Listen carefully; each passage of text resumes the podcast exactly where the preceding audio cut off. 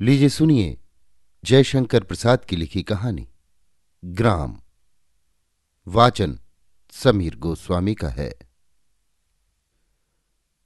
Ton ton ton. Station पर घंटी बोली। श्रावण मास की संध्या भी कैसी मनोहरणी होती है। मेघमाला विभूषित गगन की छाया सघन रसाल कानन में पड़ रही है। अंधियारी धीरे धीरे अपना अधिकार पूर्व गगन में जमाती हुई सुशासन कारणी महारानी के समान विहंग प्रजागण को सुख निकेतन में शयन करने की आज्ञा दे रही है। आकाश रूपी शासन पत्र पर प्रकृति के हस्ताक्षर के समान बिजली की रेखा दिखाई पड़ती है। ग्राम स्टेशन पर कहीं एक दो दीपालोक दिखाई पड़ता है। पवन हरे हरे निकुंजों में से भ्रमण करता हुआ झिल्ली के झनकार के साथ भरी हुई झीलों में लहरों के साथ खेल रहा है। बूंदियाँ धीरे धीरे गिर रही हैं, जो जूही की कलियों को आदर करके पवन को भी शीतल कर रही हैं। थोड़े समय में वर्षा बंद हो गई। अंधकार रूपी अंजन के अग्रभाग स्थित आलोक के समान चतुर्दशी की लालिमा को लिए हुए चंद्रदेव प्राची में हरे हरे तरवरों की आड़ में से अपनी किरण प्रभा दिखाने लगे। पवन की सनसनाहट के साथ रेलगाड़ी का शब्द सुनाई पड़ने लगा। सिग्नलर ने अपना कार्य किया। घंटा का शब्द उस हरे भरे मैदान में गूंजने लगा। यात्री लोग अपनी गठरी बांधते हुए स्टेशन पर पहुँचे। महादैत्य के लाल लाल नेत्रों के समान अंजन गिरिनिभ इंजन का अग्निस्थित रक्त आलोक दिखाई देने लगा। पागलों के समान बड़बड़ाती हुई अपनी धुन की पक्की रेलगाड़ी स्टेशन पर पहुँच गई। धड़ाधड़ यात्री लोग उतरने चढ़ने लगे। एक स्त्री की ओर देखकर फाटक के बाहर खड़ी हुई दो औरतें, जो उसकी सहेली मालूम देती हैं, रो रही हैं और वो स्त्री एक मनुष्य के साथ रेल में बैठने को उद्यत है। उनकी क्रंदन ध्वनि से वो स्त्री दीन भाव से उनकी ओर देखती हुई बिना समझे हुए सेकंड क्लास की गाड़ी में चढ़ने लगी। पर उसमें बैठे हुए बाबू साहब, ये दूसरा दर्जा है, इसमें मत चढ़ो।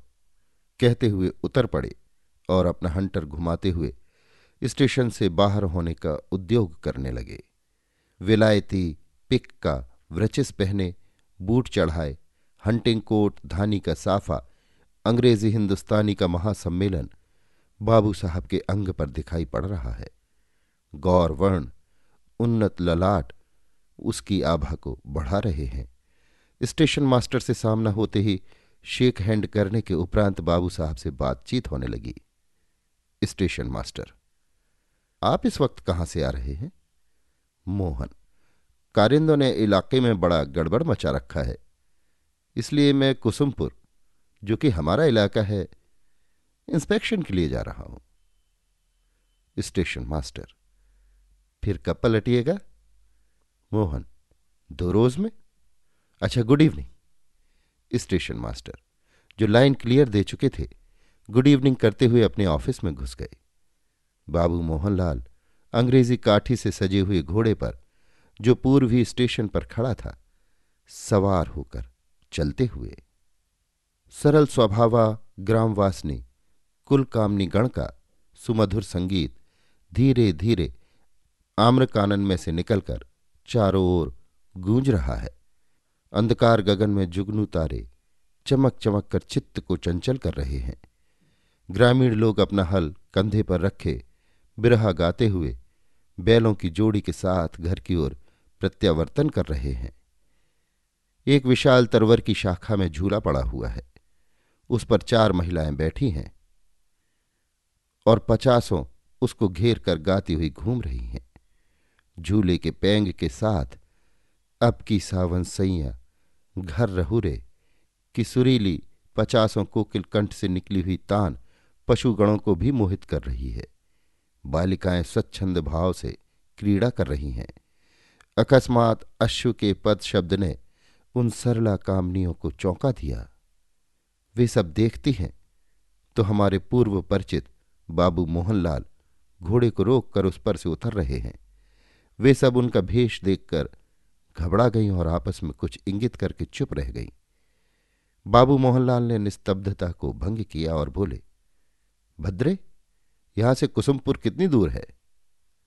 और किधर से जाना होगा?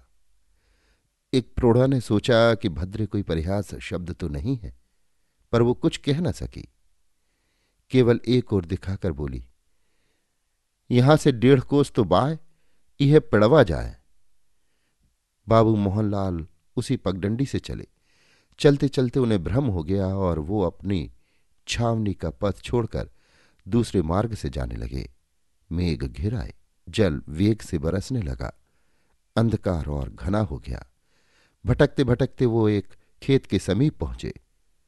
वहाँ उस हरे भरे खेत में एक ऊँचा और बड़ा मचान था, जो कि फूस से छाया हुआ था और समीप ही में एक छोटा सा कच्चा मकान था। उस मचान पर बालक और बालिकाएँ बैठी हुई कोलाहल मचा रही थी। जल में भीगे हुए भी मोहनलाल खेत के समीप खड़े होकर उनके आनंद कलरव को श्रवण करने लगे। भ्रांत होने से उन्हें बहुत समय व्यतीत हो गया। रात्रि अधिक बीत गई। कहाँ ठहरें? इसी विचार में वो खड़े रहे। बूंदे कम हो गई।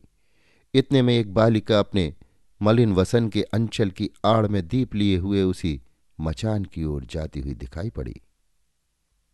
बालिका की अवस्था पंद्रह वर्ष की है। आलोक से उसका अंग अंधकार घन में विद्युलेखा की तरह चमक रहा है। यद्यपि दरिद्रता ने उसे मलिन कर रखा है, पर ईश्वरीय सुषमा उसके कोमल अंग पर अपना निवास किए हुए है।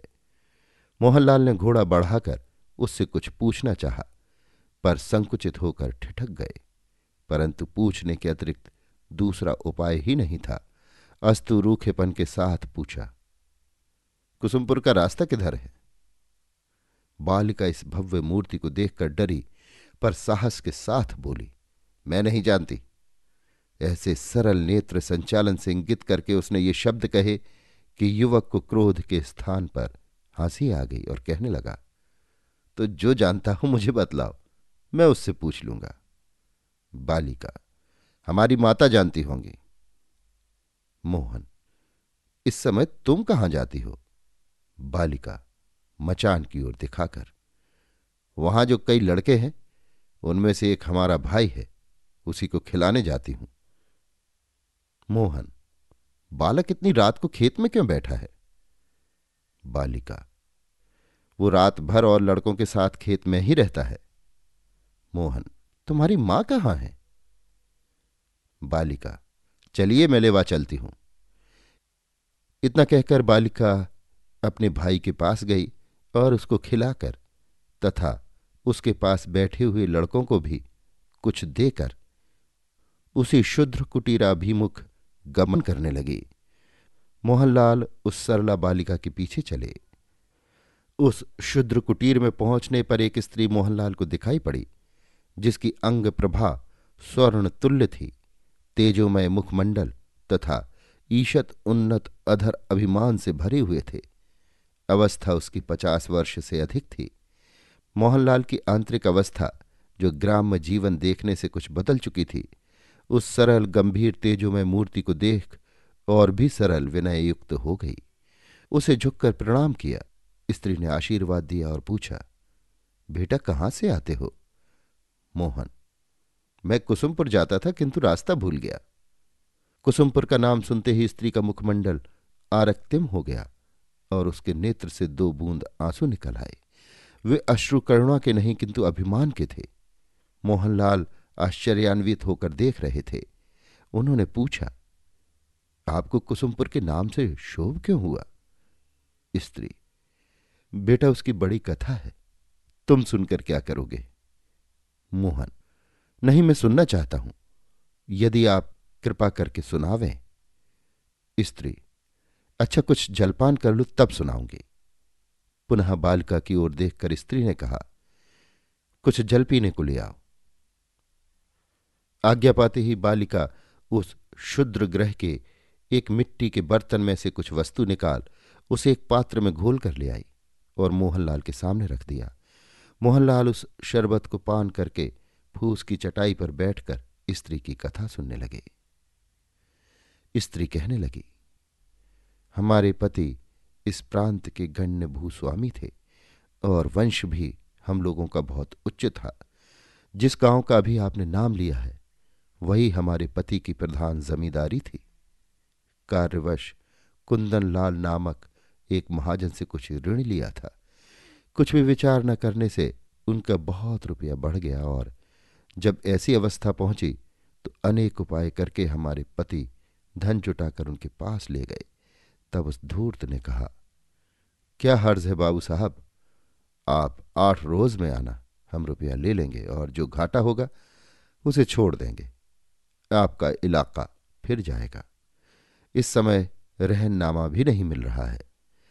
उसका विश्वास करके हमारे पति फिर बैठ रहे और उसने कुछ भी न पूछा। उनकी उदारता के कारण वो संचित धन भी थोड़ा हो गया और उधर उसने दावा करके इलाका, जो कि वो लेना चाहता था, बहुत थोड़े रुपए में नीलाम करा लिया। फिर हमारे पति के हृदय में उस इलाके के इस भांति निकल जाने के कारण बहुत चोट लगी और इसी से उनकी मृत्यु हो गई। इस दशा के होने के उपरांत हम लोग इस दूसरे गाँव में आकर रहने लगी। यहाँ के जमींदार बहुत धर्मात्मा हैं। उन्होंने कुछ सामान्य कर पर यह भूमि दी है। इसी से अब हमारी जीविका है। इतना कहते कहते स्त्री का गला अभिमान से भर आया और कुछ कह ना सकी। स्त्री की कथा सुनकर मोहनलाल को बड़ा दुख हुआ। रात विशेष बीत चुकी थी। अतः रात्रि यापन करके, प्रभात में मलिन तथा पश्चिमगामी चंद्र का अनुसरण करके बताए हुए पथ से वो चले गए। पर उनके मुख पर विषाद तथा लज्जा ने अधिकार कर लिया था। कारण ये था कि स्त्री की जमींदारी हरण करने वाले तथा उसके प्राण प्रिय पति से उसे विच्छेद कराकर इस भांति दुख देने वाले कुंदनलाल मोहनलाल के ही पिता थे। अभी आप सुन रहे थे जयशंकर प्रसाद की लिखी कहानी, ग्राम, वाचन, समीर गोस्वामी का था।